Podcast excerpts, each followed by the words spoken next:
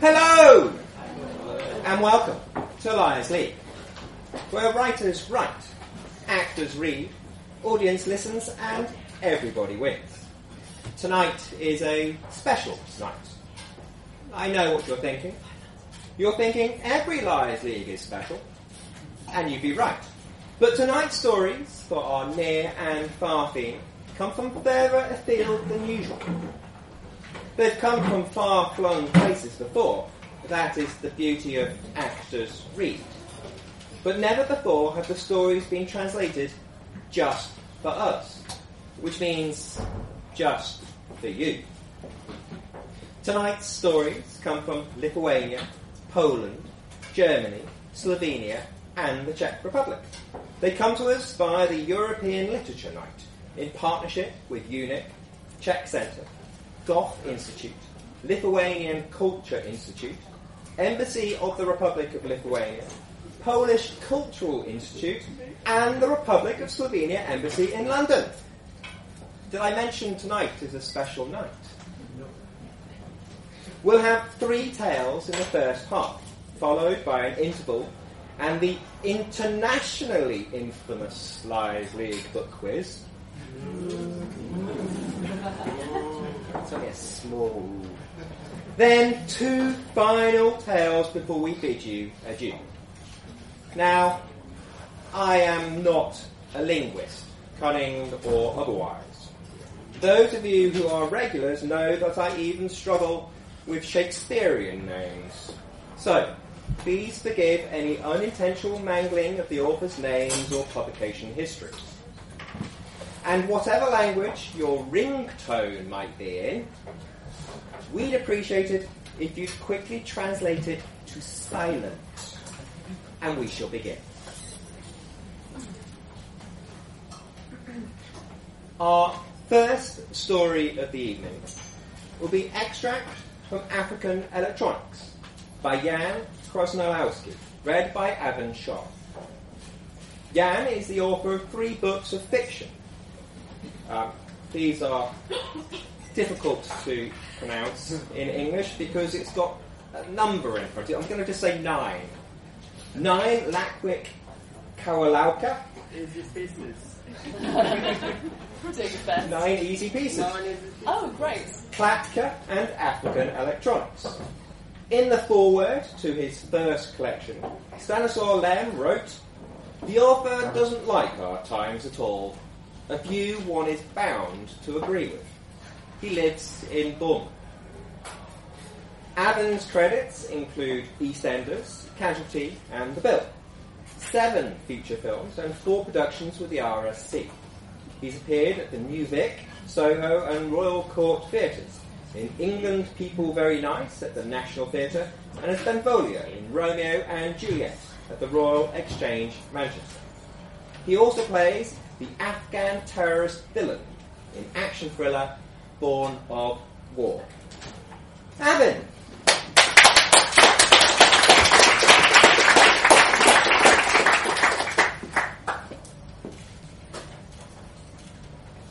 Extract from African Electronics by Jan Krasnowolski, translated by Antonia Lloyd Jones. He took the kid to the restaurant at the end of the first passenger deck. Most of the seats were already occupied, mainly by football fans on their way home from an away match. A few dozen blokes in their club colours, they all looked rather sour faced, which showed unambiguously that the match hadn't ended favourably for them.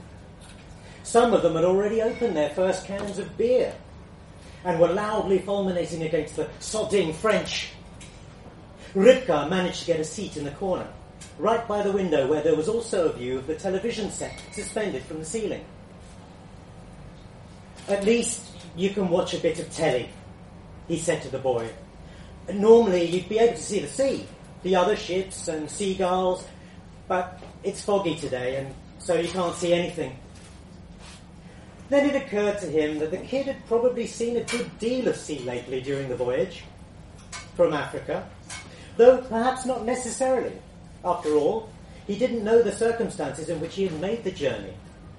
As a stowaway, he might have spent the entire trip locked in a stuffy cabin, if not in a crate crammed into the cargo hold. Who knows? The road to a better life isn't always easy. Wait here and don't move an inch, he said, as the shudder of the engines grew stronger and he felt them pulling away from the shore. He went to order some food, never taking his eyes off the kid as he stood in the queue. The boy sat still in his seat in the corner, fixing his gaze on the window, as if he had noticed something interesting in the fog swaddling the ship. As the little black boy tucked into bacon and beans, without taking his eyes off the Cartoon Network, Ripke thought he wouldn't have any problem adapting. In a few months, nobody would be able to tell him apart from the other kids born and brought up in the British Isles. The boy would blend in, melt into the colourful melt into the colourful crowd that filled the streets of London, start talking like a born Londoner, get to know the city, and learn to live in it. And in a few years, he wouldn't remember Africa anymore, the village somewhere in the jungle, or the slum where he'd lived until now. Aren't you feeling homesick? he asked. My home burnt down, said the little boy, sticking the last beans from the plate onto his fork. There's nothing left of it. I'm sorry, mumbled Ripko in confusion, regretting that he'd brought up a topic that was so difficult for the kid. I hope nobody was hurt. They were all burned up, all of them. Mummy, Daddy, my three sisters, and my brother, muttered the kid, tearing his eyes from the screen on which SpongeBob was jumping about the seabed. Those people stood there with machetes to make sure nobody escaped from the fire. That's how my brother was killed, because he tried to escape. Only I survived. Oh my god, I, I really am very sorry, said Ripka, shocked, regretting that he'd started questioning the kid at all. You must have been through an awful lot, son. Uh huh. The beans were yummy. I'd like a Coke, please, said the boy, pushing the empty plate away and smiling endearingly. May I? As he stood in the queue for the till again, Ripka wondered what sort of traumatic experiences the kid must have been through. Everybody, everybody knows what happens in some of those African countries tribal conflicts, massacres, dirty wars in which insane commanders make soldiers out of little nippers like him, stuff them full of drugs, and then put guns and machetes in their hands, changing them into merciless killing machines. But it's one thing filtered through the flat screen of a television set, and quite another when you're standing face to face with someone who experienced it. The child clearly had the bad luck to be born in some place that was gripped by conflict and had endured a nightmare which was sure to cast a shadow across his entire life. What good luck he'd managed to get out of there. Little Eugene deserved to live in a better world, where the kids go to school, don't see dreadful things around them, and have a real childhood, instead of running about with guns, sowing death and destruction until another stoned kid packs them full of bullets. The little boy had seen his relatives die. Ripka found it hard to comprehend. Ripka found it hard to comprehend how he could talk about it so calmly. It must have been traumatic. Maybe the child was still in shock. Altogether, that would explain his composure and lack of emotion. For the first time in ages, he felt he was actually doing the right thing. He was helping to save this kid, get him out of the hell and give him a new life. Little Eugene had already been through more than anyone ever should. He had seen his family die and had come close to death himself. Ripka promised himself he'd deliver the boy to London, even if the world collapsed. Not because of the money, but because it was a necessity. Ripka had been in business for a few years now, smuggling cocaine, or Charlie, as the British called it, guaranteed him a regular source of pretty good income. It was all so easy that there was no moral dilemma keeping him awake at night. It was just a job like any other. One guy sits in an office for eight hours flipping through pieces of paper. Another toils away in a factory at a conveyor belt. Ripka had tried both of these, And now he was smuggling drugs because the opportunity had, had arisen and he'd got to know some people who'd given him the chance. If he didn't do it, someone else would. Only a total loser would let an opportunity like that go by. Great Britain was like a gigantic vacuum cleaner. Thousands, tens of thousands, maybe even hundreds of thousands of people, from the unemployed on benefits to the board members of a big company, snorted streaks of white powder through rolled up banknotes every day of the week. Doped up politicians ran the country. Doped up businessmen managed the corporations. Doped up cops caught doped up crooks. And even the average Dave Smith liked to snort a line at a club on the weekend. It was thanks to cocaine that this country functioned at all. if the entire supply was suddenly cut off, the whole place would come to a standstill like a machine that's out of fuel. The financial system would break down without warning. The economy would instantly collapse. The country would be plunged into chaos and riots would break out across the streets. Great Britain would slide into the abyss. That was roughly what Ripke imagined as he salved his own conscience. He didn't even think of himself as a smuggler. He reckoned he was more like a, a one man courier firm for special deliveries. Smugglers were losers that let themselves be sent to Colombia from where they'd come back stuffed with condoms full of white powder, risking their lives for a, a paltry few thousand, which even so would never get them onto the straight. Or petty con men who pack their estate cars full of boxes of boxes of fags and vodka, then drive all day, day and night across Europe just to fall foul of the first customs official who casts a glance at their vehicle and over. This commission was different from all the rest. When he heard that it involved bringing a seven year old boy from Marseille to London, he refused. A discreet package which can be concealed in a specially prepared hiding place under the boot is one thing, but a live person is quite another. A much greater risk. And what's more, the British services have cracked down lately on smuggling illegal immigrants, especially since there had suddenly been far too many of the legal kind. Taking all this into consideration, Ripka had told his employer to look for someone else. But the gentleman evidently wasn't used to being refused. You'll bring me this kid, he had said, and then brought out a packet of money from the pocket of his expensive overcoat. Ripka knew without counting that it was more than he was capable of earning in six months. As much again when the job's done, said the black man, whom Ripka knew to be someone who counted in the, in the London underworld. One of those who had climbed high enough not to have to dirty their own hands anymore. I've got something else in here in case you can't make up your mind. The black gentleman reached into his coat pocket again and brought out a small card, which turned out to be a photograph. He put it on the table in front of Ripke, for whom one glance at the picture was enough to understand that this man had him in his grip. He could feel the blood drain from his face. You must care very much about this kid, he said, staring straight into the gangster's ice cold eyes. He smiled weakly, though actually he felt like leaping at the man's throat, knocking him to the floor and squeezing the life out of him. He knew he couldn't take that liberty.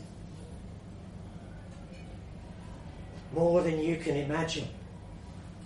He's my nephew. So you're going to do your best to make sure not a hair falls from his head. Otherwise, another little kid might have an accident.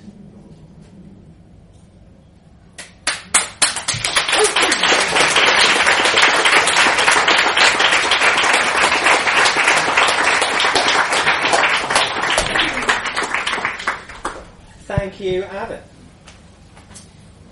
Our second story of the evening will be Extract from Darkness and Company by Psychopath Horulski, read by Sean Caston. Psychopath is a poet, playwright, and essayist. He majored in Lithuanian language and literature at Vilnius University. His first book, All That Out of Longing, was published in 1990. Other work includes several books of poetry, two books of essays, a collection of short stories, and two novels. He lives in buildings. Sean trained at RADA. He has appeared in the West End in Michael Frayn's Look Look and the Royal Baccarat Scandal. For company for the company aboard the Queen Mary II, he has appeared in Richard III, Great Expectations, and Confusions. On TV, Sean has appeared in London's Burning, The Bill, Peak Practice, and Mosley. Sean!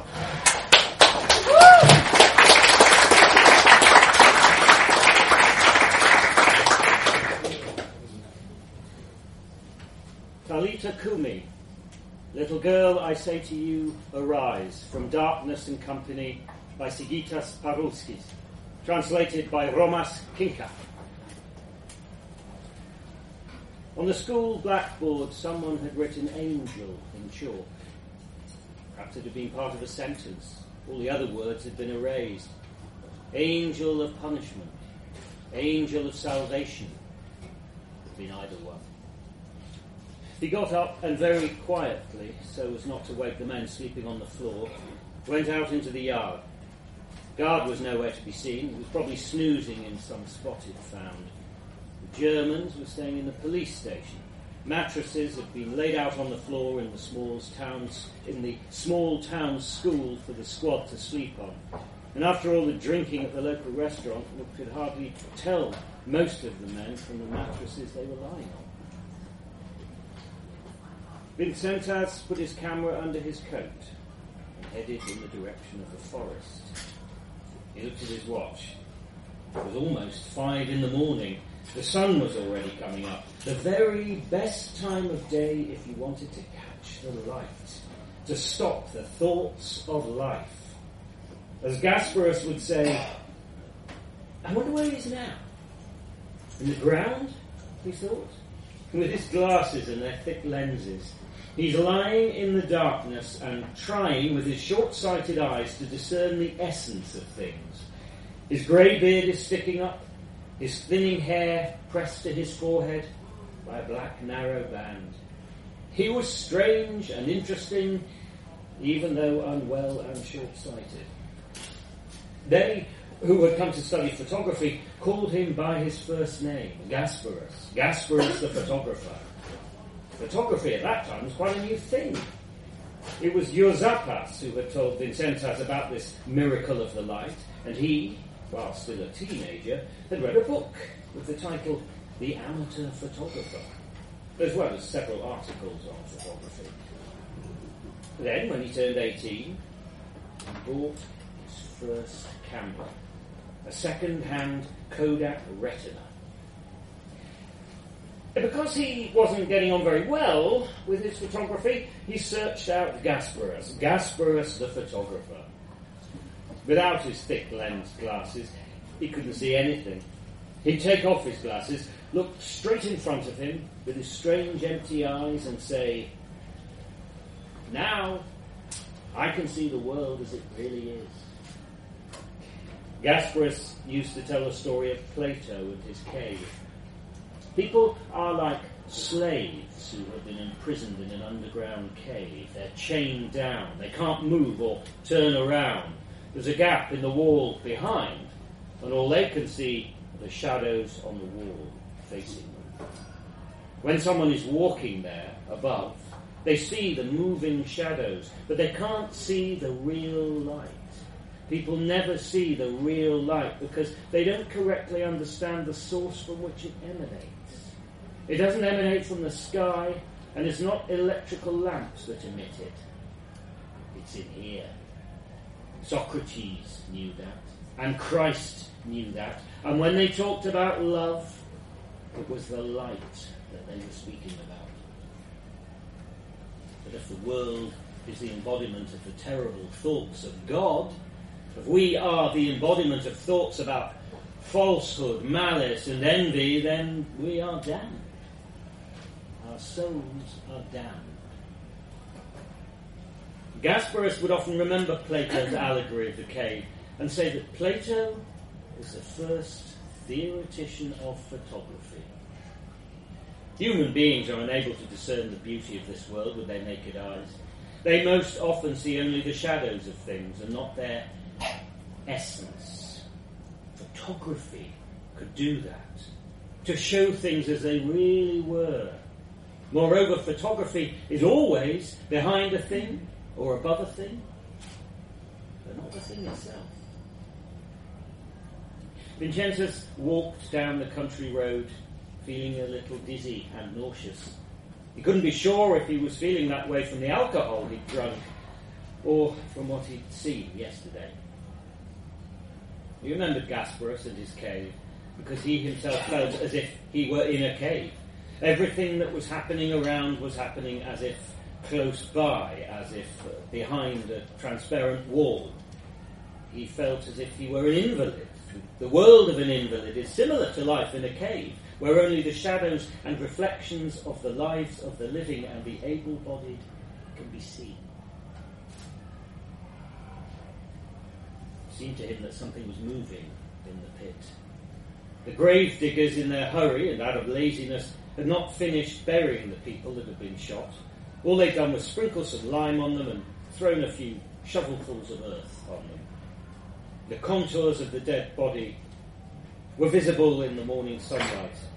And through the earth, here and there, a shining layer of lime that had been sprinkled on looked like snow that had fallen in the middle of summer. How many of them were there? A Thousand? Fifteen hundred? Yesterday he hadn't been able to photograph anything, even though he knew about it and had prepared for it. But when the volleys of shots started and the people struck down by the bullets began to fall in dead, he stood rooted to the ground up to the very end.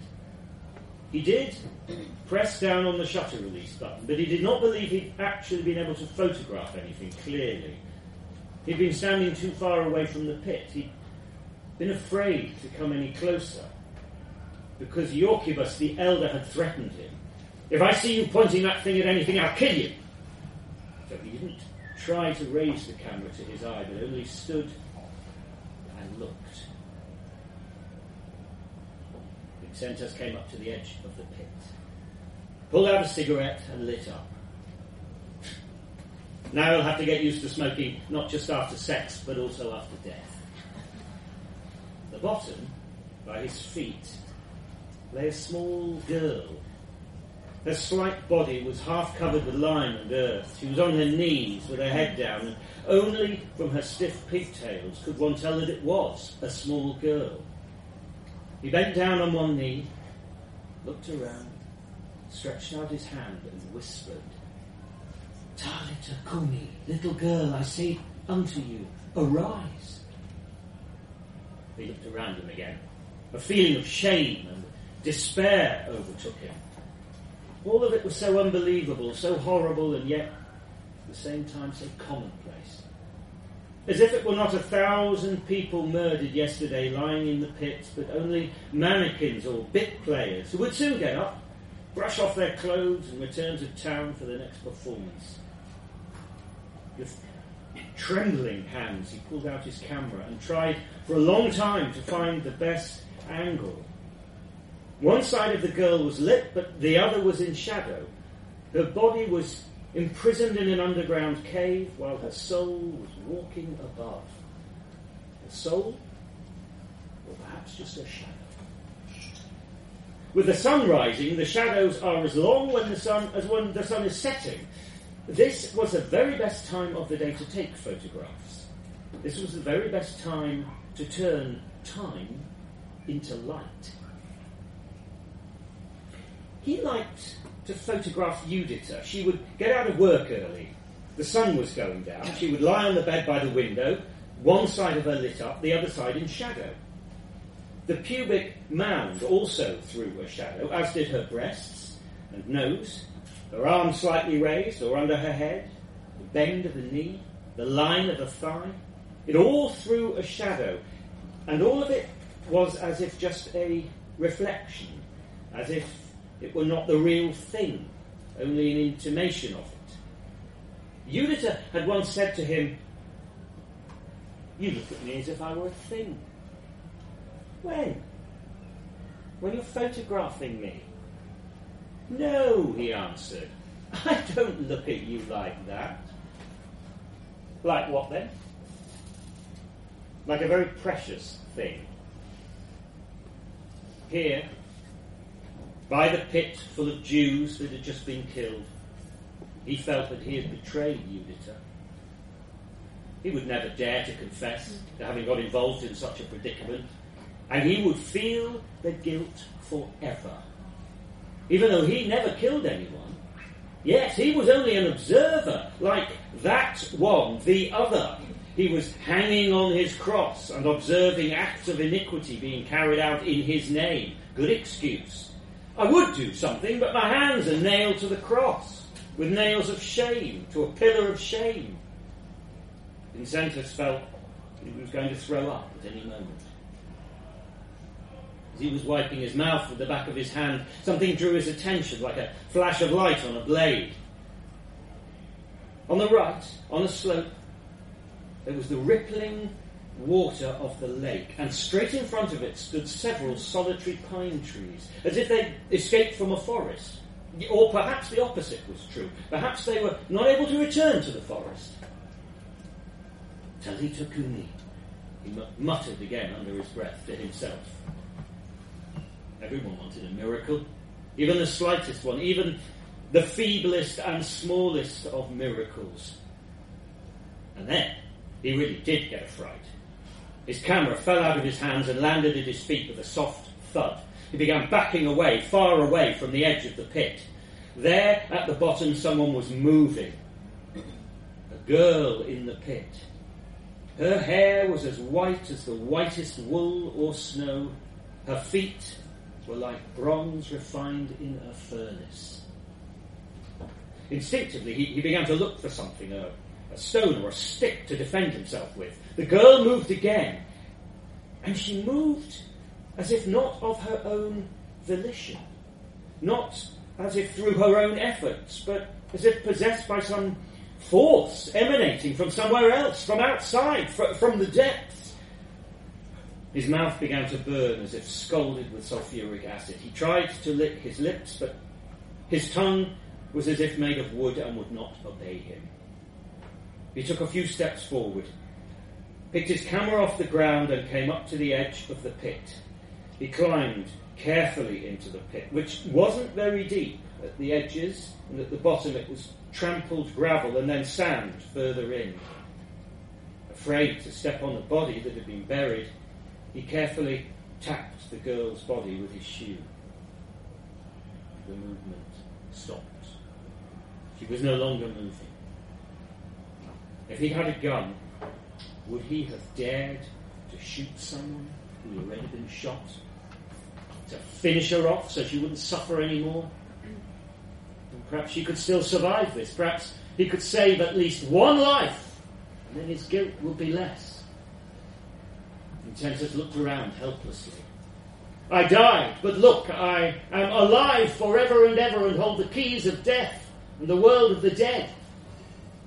The girl's body moved again, turned slowly on its side, and from under it appeared a hand covered in blood and lime. The world of the dead called to him, and he could not withstand the temptation He pressed the shutter release button of his camera several times. He liked the sound, like that of a small guillotine. That's what Gasparus the photographer called it. Click, click, click. Listen, you hostages to darkness. That is how, in reality, a head is cut off. It dies so it can be reborn on a roll of film. The same as before, but now different. The light cut, the light arisen.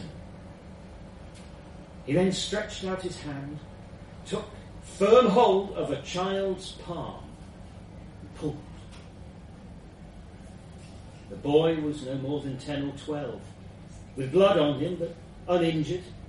There were several holes in his underclothes, which were clearly too big for him. He had laid there all night, Perhaps he'd lost consciousness, or perhaps out of fright. A miracle, he said, as if to the boy, as if to himself. You have a chance. We all, always have a chance. Get out of my sight. Just get out of my sight, he said. But he could not hear his own voice. The child understood. He ran through the dewy meadow in the direction of the solitary pines. The sun was barely to be seen above the top of the pines. He ran towards it, not in a straight line, but staggering from side to side, his legs bending under him. An ugly trail was left in the grass. Vincentas pointed his camera and pressed the button again. Click. Look, I hold the keys of death and the kingdom of life. It was the sin of pride, but so sweet. The pear, the juice of which flows through one's fingers, the blade of death cutting through the soul.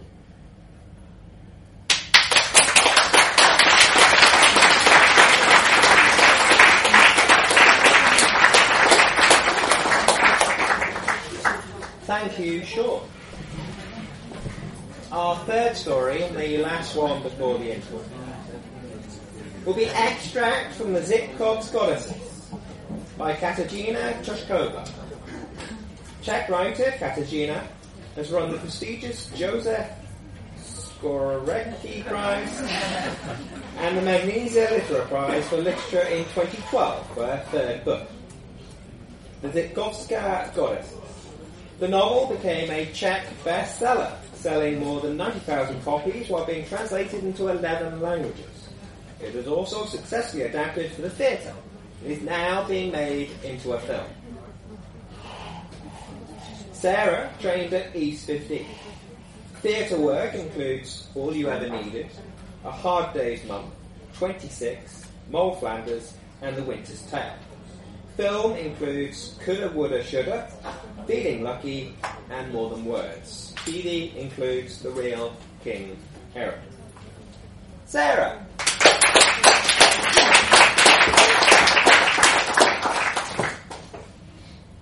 Extracts from the Zitkov's Goddesses by Katarzyna Tučková. Translated by Andrew Oakland. A shared inheritance. She remembered the girls coming to Sormina, mostly in the evening when the light was failing, so that even if seen, they wouldn't be recognized. They came shyly, but full of hope. Sormina would take them out into the dark, guided only by the flickering flame of an oil lamp, which Dora's gaze would follow from the window until it disappeared beyond the crest of the hill. Sormina always locked Dora and Jakobek in the cottage, so that Dora wouldn't think of going after her. Apparently, this was not something she should see. Her exclusion made Dora all the more curious, and she never fell asleep until after the return of Sormina and the girl. And she never learned what the two had been doing out there. All she heard was the rustle of dried herbs being tipped into a bag, then words of thanks from the girl before she hurried out into the night. Then, Sormina made the mistake of forgetting to lock the door. She was lying wrapped in a woolen shawl next to the hot stove when a tapping on the cottage door roused her from her doze. She hastened to strain the herbal decoction that had been bubbling on the stove and to put her things into a cloth bag. Still in a mild state of confusion, she hurried into the night without having secured the door. Dora, wide awake as ever, went after her. Hidden by the darkness, but guided by the flickering light, Dora followed in Sormina's footsteps to the edge of the woods, where the spring rose into a well. Dora came close enough to see and hear what was going on. She saw a girl she recognized from her Retzenkopf, squatting naked in a well, while over her Sormina poured the brew now mixed with spring water. I wash you with five fingers, with a palm as the sixth, so that the chosen one will come to you, to make you most precious to him, the dearest of all virgins, so that he cannot eat, cannot drink, cannot sleep, cannot smoke tobacco, cannot make merry, can come only towards this Hanichka until he reaches her and enters into marriage with her. Sormina bent down to the well and then straightened up again, making sure that Hanichka was thoroughly wet. She washed her hair and rubbed her arms and legs. So that for him, an hour is not an hour. Family is not family. A sister is not a sister. A brother is not a brother. A mother is not a mother. A father is not a father. So that nothing is dearer to him than his chosen one. With God's help, let her be placed before his eyes. Anichka began to pray. Thus I perform this enchantment, Sormina continued, as she moved around the well, and over it made the sign of a large cross. When she had finished, she wrapped the girl in a canvas grass carrier that she had brought in her linen sack for this purpose. When she had dried the girl, and the girl was dressing, she asked, When will you have your monthly bleeding? In a week, said Hanichka, her voice shy and faltering. I see. On the very first day, add to the yeast three drops of your blood collected from the cloth, and one hair from your pubis, and leave the dough to rise. After baking, take all the prettiest cakes and hold them for a short time in your armpit. A few minutes should be enough while they're still warm, but not while they're hot so you don't scald yourself. Put them on a plate. When young Liptak is passing, offer them to him, telling him to take a few if he likes the taste of them. Not so many know that he'll share them out. He must eat them himself, as you know. As she put on her blouse and skirt, Hanichka hung on every word Sormina was saying, and she nodded again and again. She didn't want to get this wrong. When we get home, I'll give you some John's wort and ground pine, and amaranth for you to wear so you'll smell sweet. To him in particular. And Hanichka laughed with delight, and then sang a Kopanyetsa song in a low voice. How you boys do not know why you run around me so? For I'm wearing ground pine attached to this fine pinny of mine. That's right, said Sormina, nodding. The light of the paraffin lamp over the well illuminated only the stage on which this scene was played out, together with its two actors. Dora was rapt with wonder. Some months later, Dora again looked on incredulous as Hanichka, in a wedding dress, with a great crown of flowers in her hair, was led to the altar of Turichenkov by one of the Liptak boys. Was she imagining things? Or was Sormina and Hanichka exchanging special smiles? Taming the Storm as Dora advanced slowly up the hill, she saw Yukovek waving wildly at her. His knees were pulled up to his chin and held there by the embrace of the arm that wasn't waving. Dora waved back and quickened her pace, powered by the wind at her back. A storm was brewing. Although it was still afternoon, Žítková was cloaked in gloom. The first drops of rain were due any time now. Hey, he said to her by way of greeting, when at last she was standing in the little garden in front of the house. Yukovek motioned with his chin towards Retzenkov. Dora turned and saw that what he had been watching so intently was not her approach, but the endless jumble of storm clouds rolling slowly towards them. Like a living mass, like an uncontrollable beast capable of destroying everything in its way in a moment. The heavy clouds twisted and poured into one another. And the beast's path was all the fields on their side of the hills of Žítková, the Bedova, the Kopavazi, the Hudaki, the Rovna, the Cherna. Dora looked to the hillside that rose above the cottage. Right in the middle of the steep slope stood a small woman, bolt upright, looking as though she would be pitched over and sent tumbling downwards at any moment. To get a better view, Dora walked up from the shed and screwed up her eyes. To her astonishment, she saw with certainty that the woman was Sormina, struggling to keep her balance as she braced herself against the wind. Without a second thought, Dora set off towards her. What was Sormina doing, standing with her arms raised to the coming storm, waiting to be whipped by the first torrents of rain? Had she gone mad? Dora clambered up the steep hillside, tearing at the grass to quicken her progress. Auntie! she yelled. But from her position on high, Sormina did not see her. All her attention was directed at Teretsinkov and the eye of the dark element.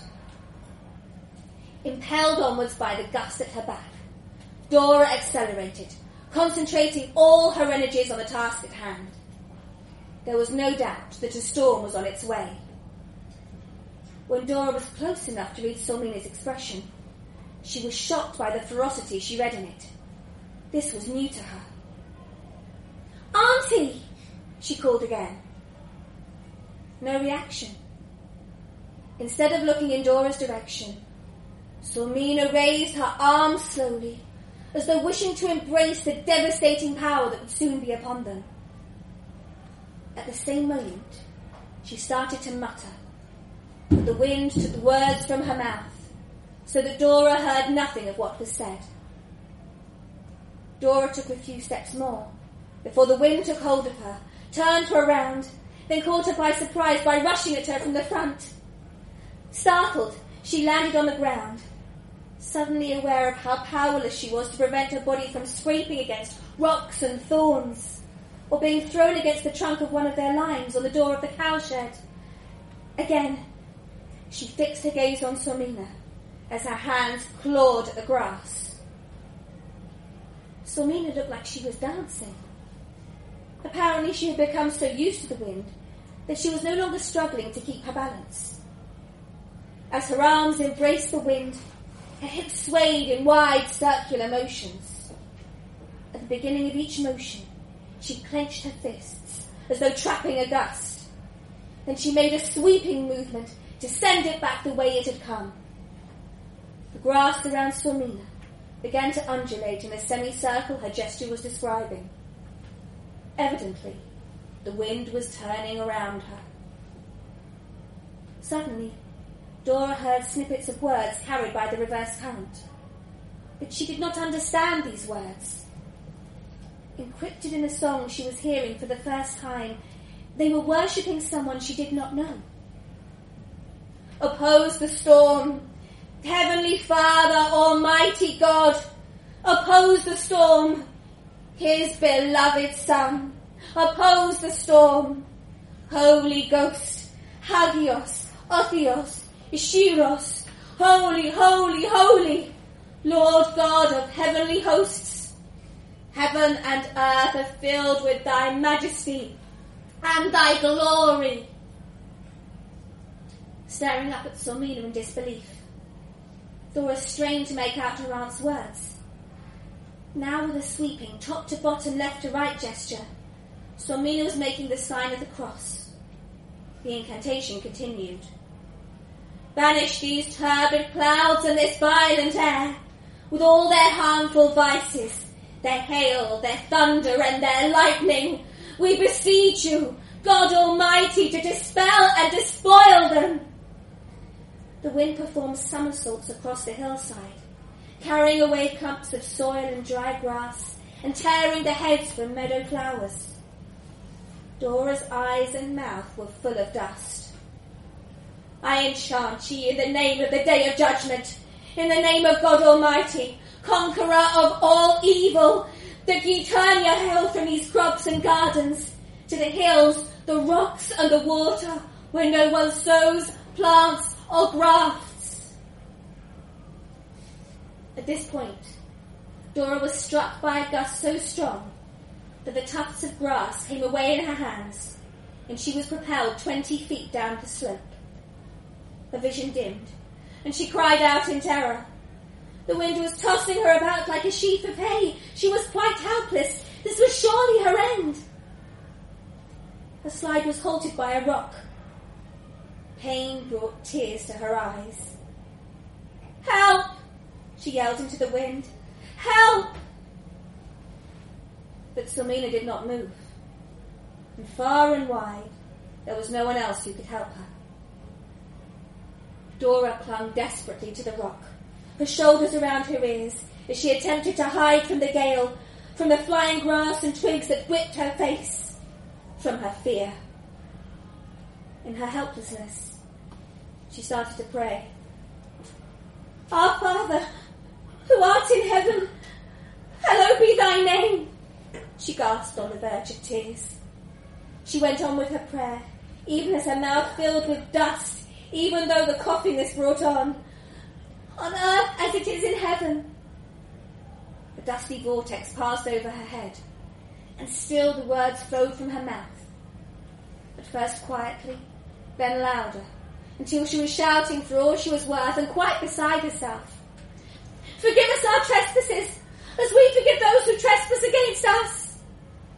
Then the wind swirled up one more time, lost, and then gained strength, turned swiftly against itself, gave one final blast, quietened, and then fell silent. In the new calm, Dora's and Sulmina's voices merged as one. Deliver us from evil, for thine is the kingdom, the power and the glory, forever and ever. Amen. It was over. As if by magic, the gale had vanished. Dora sat up and looked about in confusion. She saw that the clouds were in retreat, that their heaving, menacing blackness was rolling towards the uninhabited woods of Kikula Hill, beyond Heretzenkopf and away from Žítková. She was at a loss about what to make of all this. Come on, get up. Sulmina was bending over her and sighing. She took Dora by the arm and helped her to her feet. Sulmina's hand was shaking. When Dora turned to look into her face, she saw that it was drawn with fatigue. Each leaning on the other, slowly they made their way down the hill. Baglarka was standing by the cowshed, waving with delight. Jakobek was racing about and yelling, You did it, Sulmina, you did it! You drove the storm away! This time, I got some help. From her, Sulmina wheezed, glancing at Dora.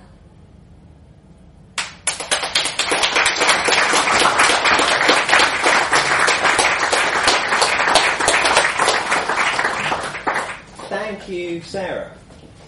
With the first half behind us, we are now nearer to the first story of the second half than the first story of the first half.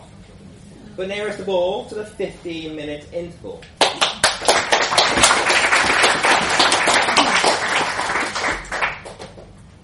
In 1982 and studied literature at Leipzig at the Deutsches Literaturinstitut and philosophy and comparative literature at Humboldt University in Berlin.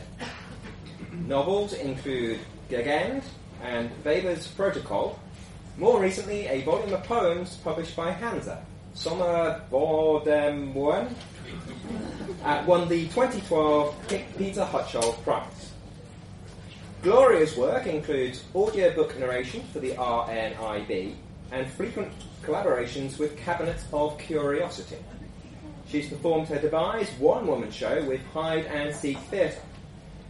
the Clock at the Brighton Fringe, the Pleasance, Islington, and the Art Scene Festival in Ghent.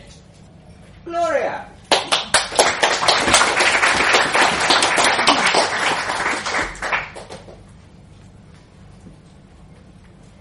Extract from Limited Liability by Nora Bossong.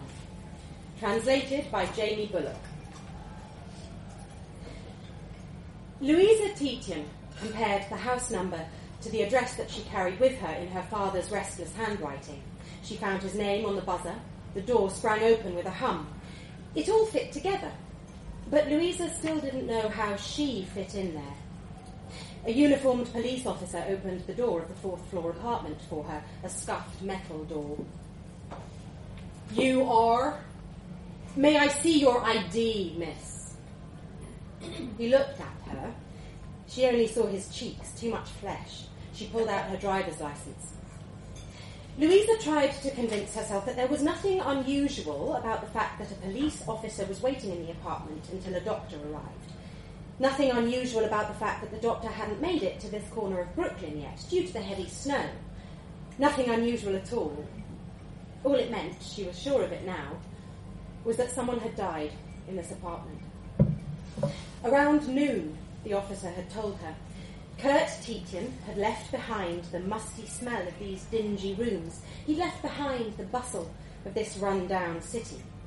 So, the half hour that Louisa had lost in Manhattan's afternoon rush hour hadn't made any difference in the end. The woman who was lying on the sofa, drinking a Diet Coke, was the only person who had been there when Kurt Tietjen died. Louisa could see Fanny through the open door of the living room. So, she had pushed her way back into Kurt's life, despite all her protestations. Of course, she had, Louisa thought. People like that could never stand to be alone for long. Fanny was wrapped in a bathrobe. It was the Sunshine Sally model. Kurt must have given it to her, since nobody but Kurt could have gotten a Sunshine Sally bathrobe in America, even though it had been made for the American market. It had been a failure for the company, one of many. Fanny lowered her chin to her chest and dabbed at her cheeks with the terry cloth sleeve. Six months ago, on Louisa's last visit, they'd briefly met in the lobby of the hotel where Louisa had stayed.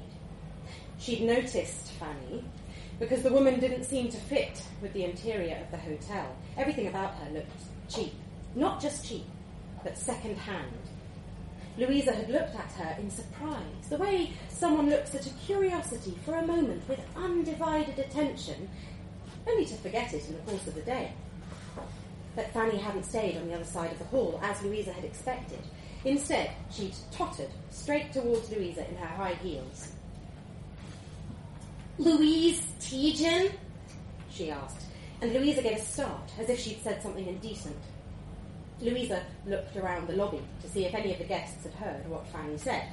And of course, all eyes were resting on this woman who stood out like a piece of tin stuck between silver coins. Louisa could have said no. She could have made her escape. But she had the feeling that Fanny knew exactly who she was and that she wouldn't take no for an answer. She introduced herself as Fan. Just Fan as if her family had never gotten around to finding her last name. She called herself Kurt Tietjen's girlfriend, which sounded odd, considering that Louisa's father was almost 60. Louisa had heard her father talk about this woman. Once he'd mentioned her in a subordinate clause as this Fanny, which Louisa had misunderstood as this Fanny, leaving her waiting for a noun that never came. Certainly a woman like that could never really belong with her father. She was one of those pitiful creatures you think they've hooked a millionaire, when actually they're the ones hanging on the hook, floundering around until they suffocate in the air. A man like her father, Louisa thought, had too much class to live with a woman like that.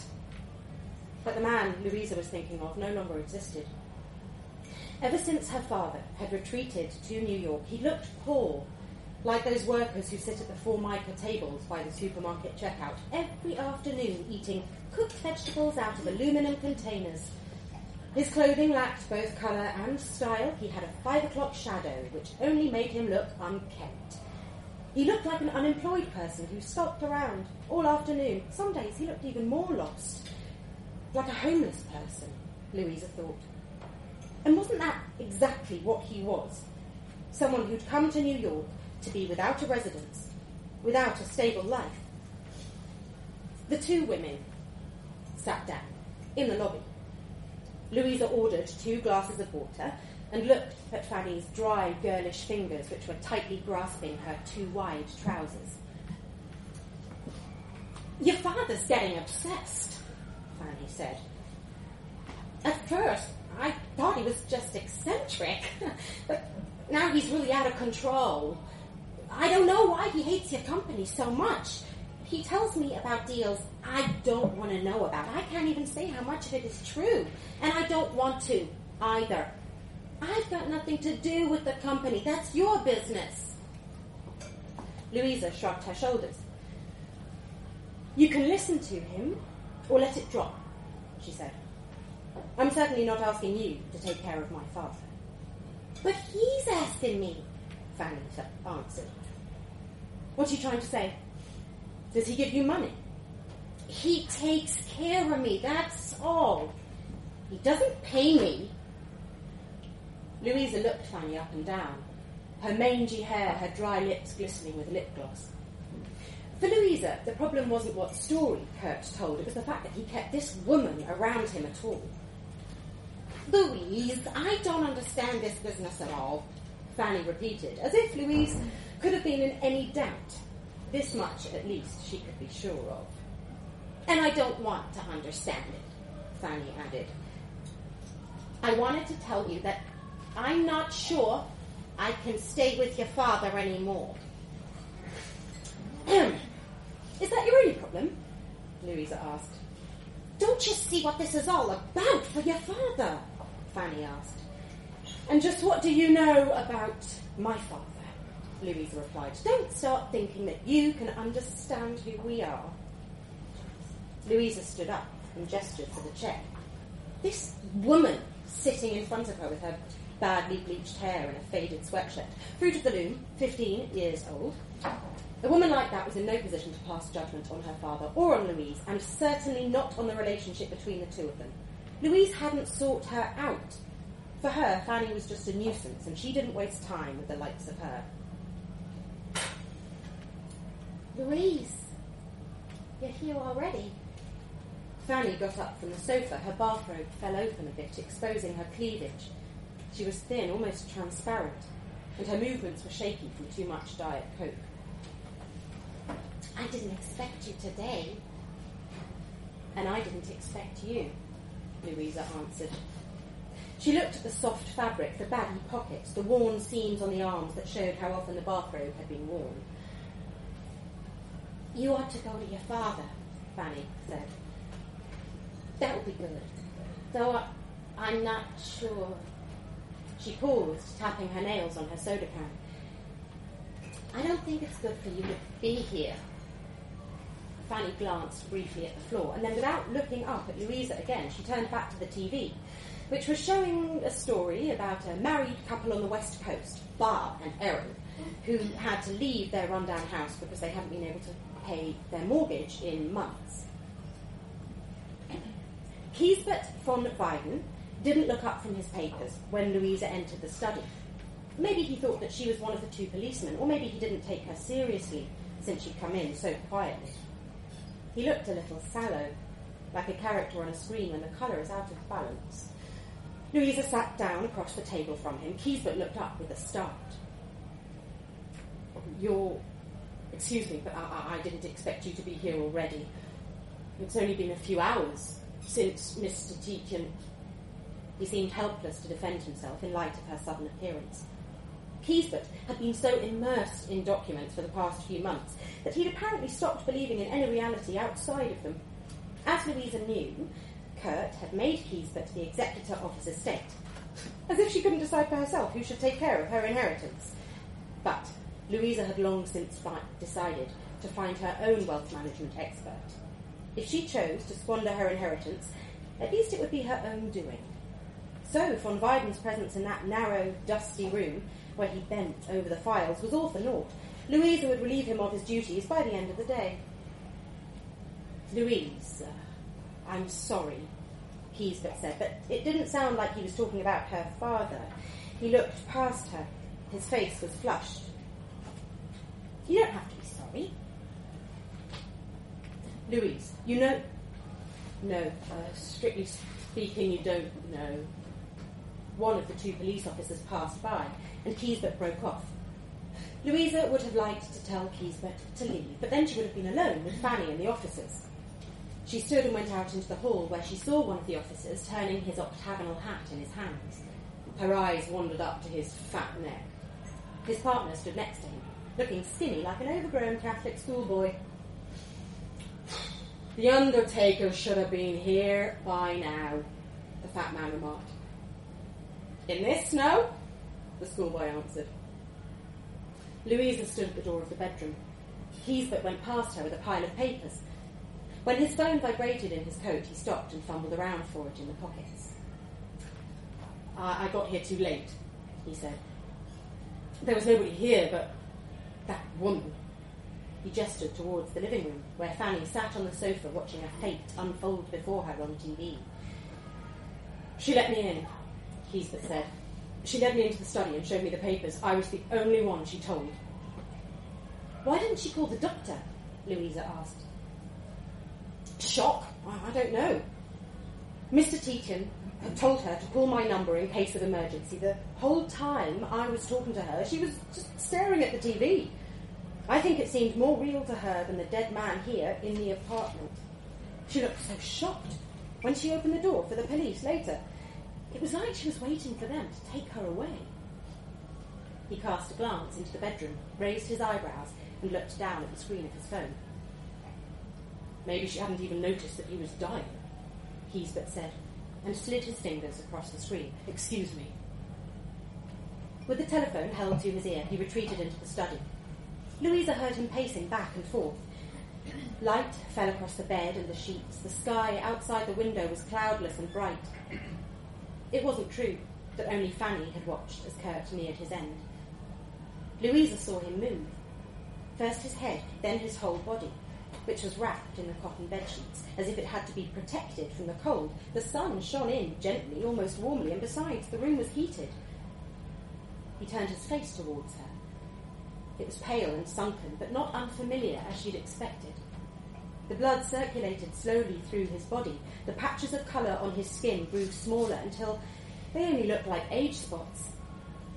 He closed his eyes and opened them again. His lips twitched, but he didn't say anything.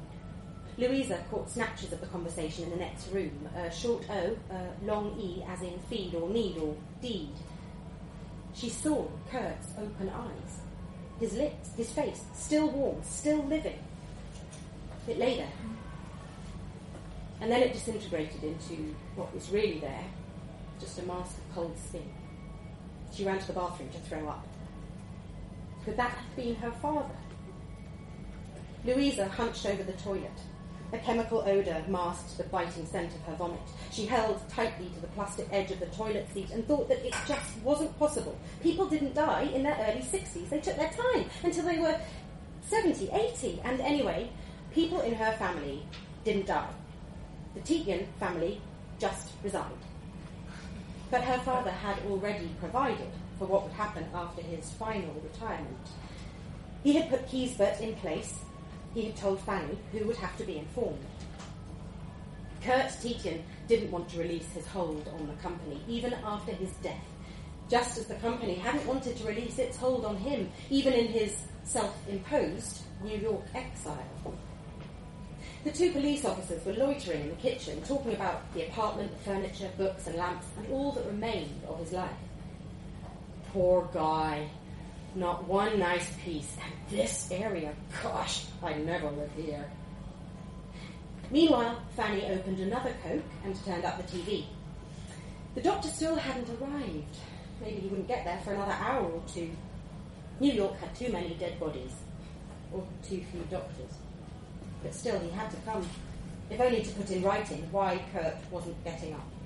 Only then Would it be official that there was nothing left but this lifeless thing? Fanny's eyes followed the bluish images that radiated from the TV. In her hand, she held a scrap of terry cloth which she rubbed against her cheek. Louisa thought about that pale nothingness in the next room, and Fanny was presumably thinking about it too, even if it must have felt different for her. Fanny was crying. It seemed to Louisa that she was really crying, and she imagined Fanny beside the bed where Kurt Keaton had died a few hours before. Like all of his decisions, he had made this one without soliciting anyone's advice. For years, Louisa had simply assumed that Kurt wasn't there anymore, as physically impossible as that might sound, and that he only appeared every two or three months when she came to New York herself to check on him. She had assumed that Kurt's world in New York just couldn't exist without her. Louisa wasn't just afraid of losing Kurt, she was more afraid of losing him to someone else. She wanted to believe that she had been Kurt's only confidant in those years, or if not his confidant, then his messenger, or if not his messenger, then his victim. She'd met Fanny that one time in the hotel lobby, but as soon as she'd arrived home back in Germany, she'd forgotten about Fanny entirely. Now she saw this plastic coloured woman playing with her soda can and suddenly understood that here, where she'd always imagined he was only putting in time, Kurt had actually had a life.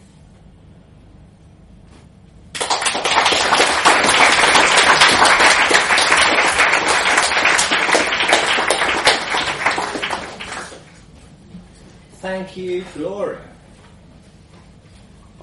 Before our final story of the evening, some notices. We have a kids' charity event at the Peckham Pelican on the 23rd of June with the parent and child theme. Do please come along for that. The Liars will return to the Phoenix on the 14th of July with Dungeons and Dragons. Submissions have closed, but if you are a writer, the next open theme is accident and emergency. Details of this, along with all of the year's remaining themes and videos and recordings, are on the Liars website. And so, the final story of the evening will be an extract from Pig's Feet by Tadej Golob, read by David Milton. Tadej was born in Maribor in 1967 and grew up in the small northeastern Slovakian town of Lenart.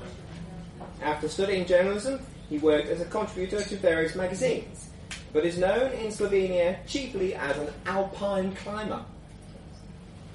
His debut novel, Pig's Feet, won the Kresnik Award in 2010. David is an actor and playwright and was a founding member of Liars League. His stories, Worms Feast and Red, were performed here and appeared in Arachne Press anthologies London Lies and Weird Lies. His play, The Flood, was produced at the Hope Theatre Islington in 2014, and his short play, Second Skin, was performed at Theatre 503 in February 2015. David!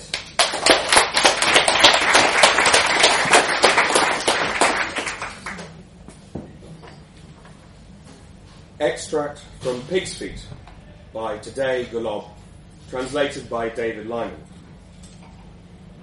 Yanni is a struggling writer and comic book artist living hand to mouth with his wife and young son Simon. He's just received a mysterious call from a publisher interested in his work. I knocked, but there was no answer. I waited a moment, then tried again, but nothing. So I went in, as his name was written on the door. There was no one there, but it was obviously the secretary's office, and she had gone somewhere, I don't know where. In the next room, the boss's, there seemed to be someone in there, so I knocked. Yes. And then some mumbling and come in. I opened the door, and there was a guy sitting there, underlining something on paper, which he was holding in place with his other elbow while the hand held a banana. Hello, I said, and that I was Yanni Beer. Ah, so you're the one. He stripped the banana to get to its beginning, or rather end, as a banana grows from the bit we hold in our hand from the stalk or whatever it is when we peel it. Like a monkey, Simon would say. If he wanted his banana peeling so that the peel was still partly in place, so that he could eat it like the monkey he had seen in some cartoon. If he was in a bad mood, he first asked for it to be peeled completely. Then he would whine about, like a monkey, I want it like a monkey. Once, when he did this, I stuck the banana back in its skin and sewed it in place with a needle and thread. He'd looked, looked, stopped crying out of sheer surprise, and then, holes! I didn't want holes! That was what he was like on a bad day, or, or more accurately, a bad moment, because he could change in a flash. But if he had got out of bed on the wrong side, then that didn't matter, because you could count on something like that at some point during the day. If he was tired and so on. That was what I was thinking when this guy was stuffing himself with the banana, which wasn't a good thing to be doing because it was confusing, but I couldn't help it. So, you're the one, he said, stuffing the rest of the banana in his mouth. And, excuse me, mm, excuse me. He swallowed it and wiped his hands on a paper towel.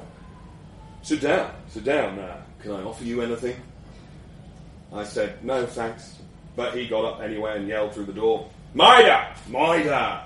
So that the secretary appeared from somewhere and stood there, looking awkward as if I'd sneaked in between her legs.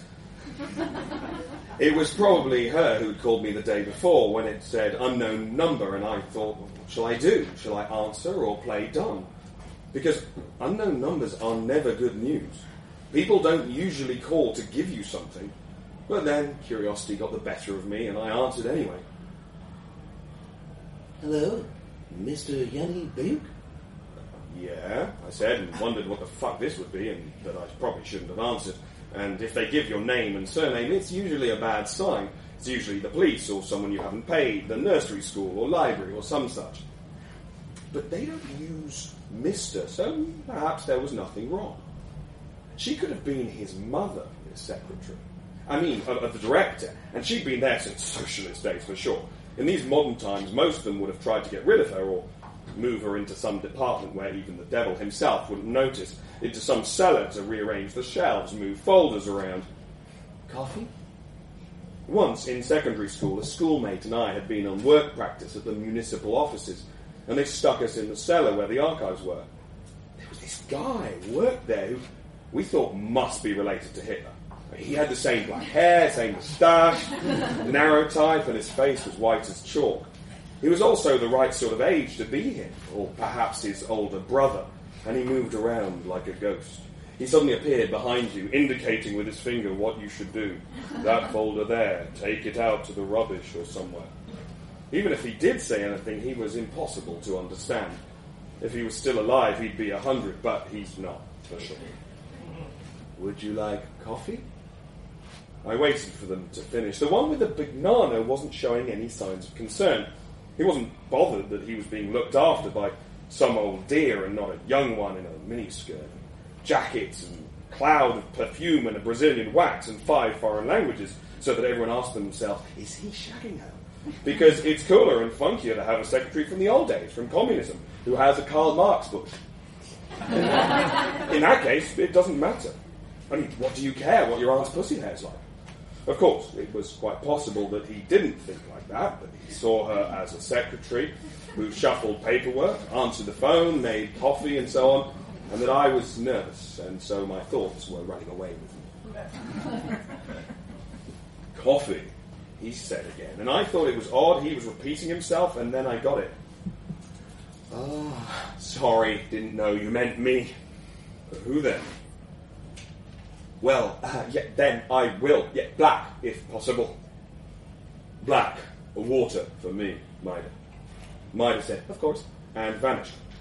So, it's you, he said, and I was unclear what I was.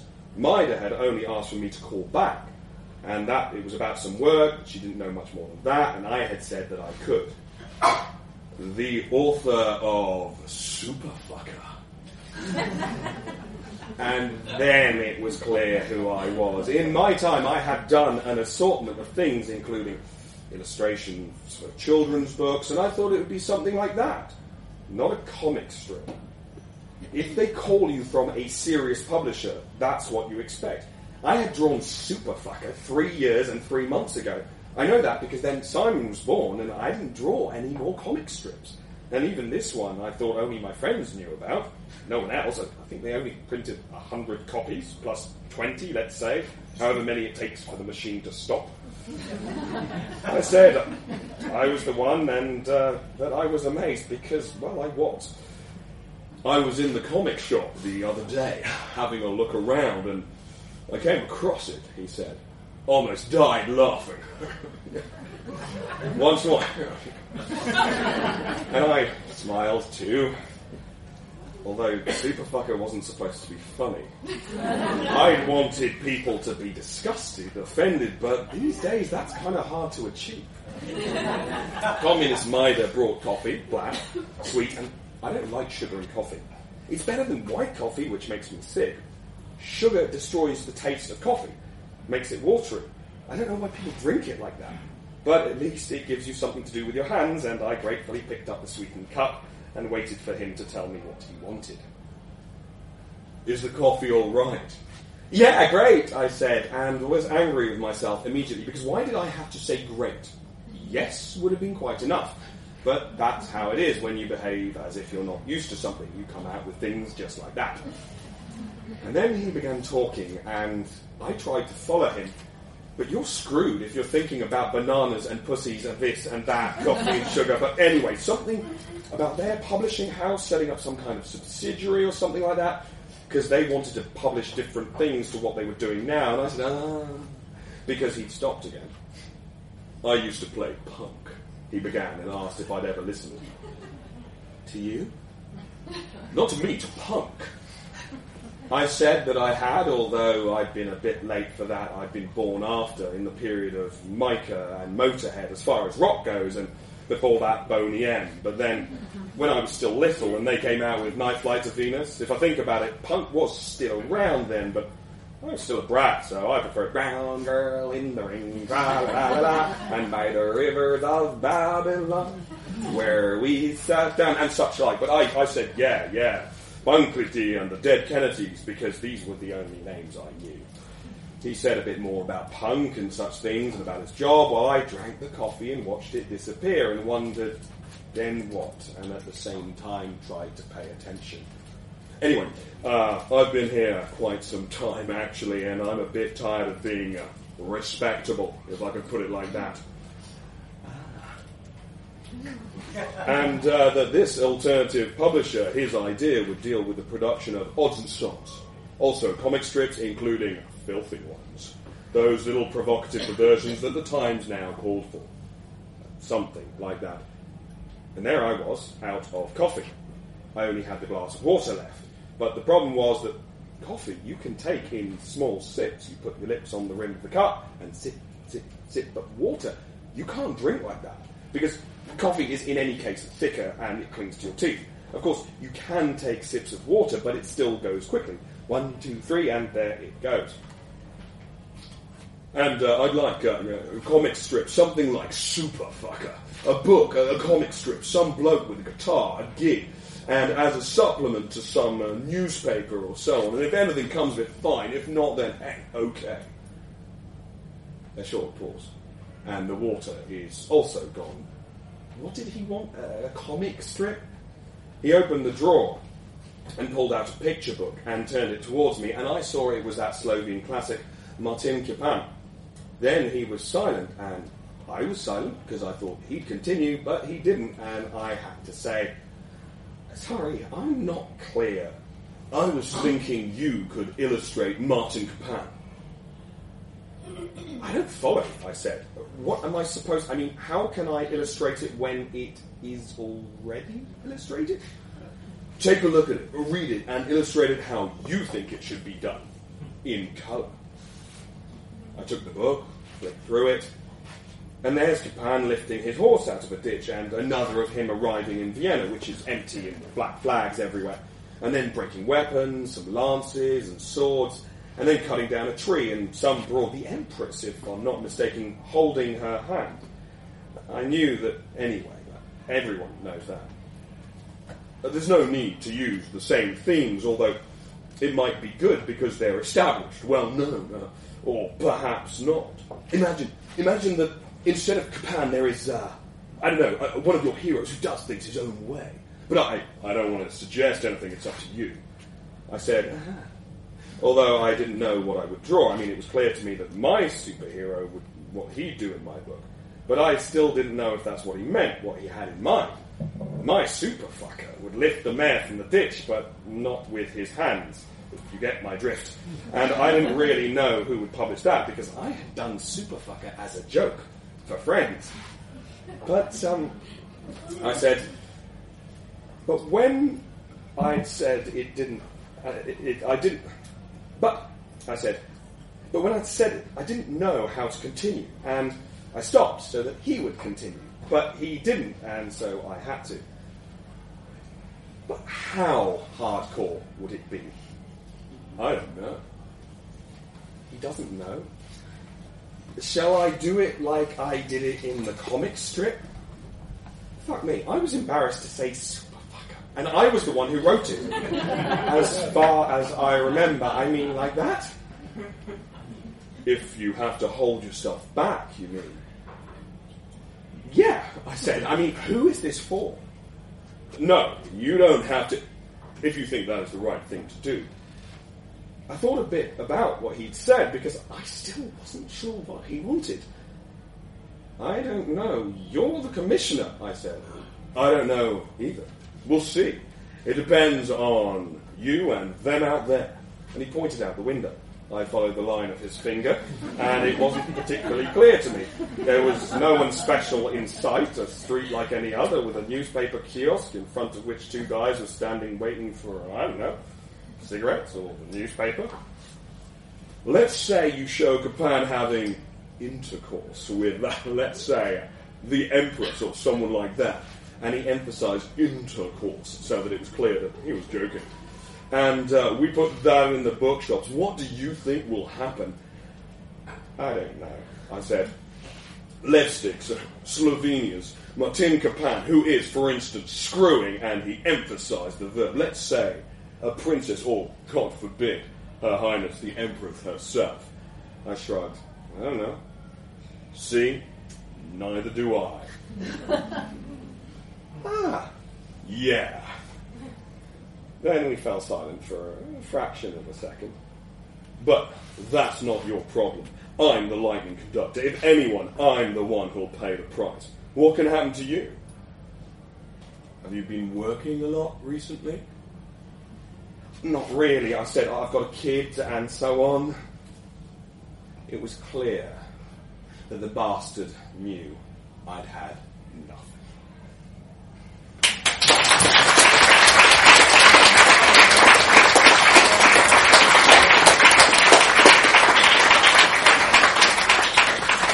Thank you, David. And now the end is near, and so we face the final curtain. Uh, whether you have far to go or live just round the corner, do please stay a little longer and speak to the actors, the authors, the translators, and the liars. Good night.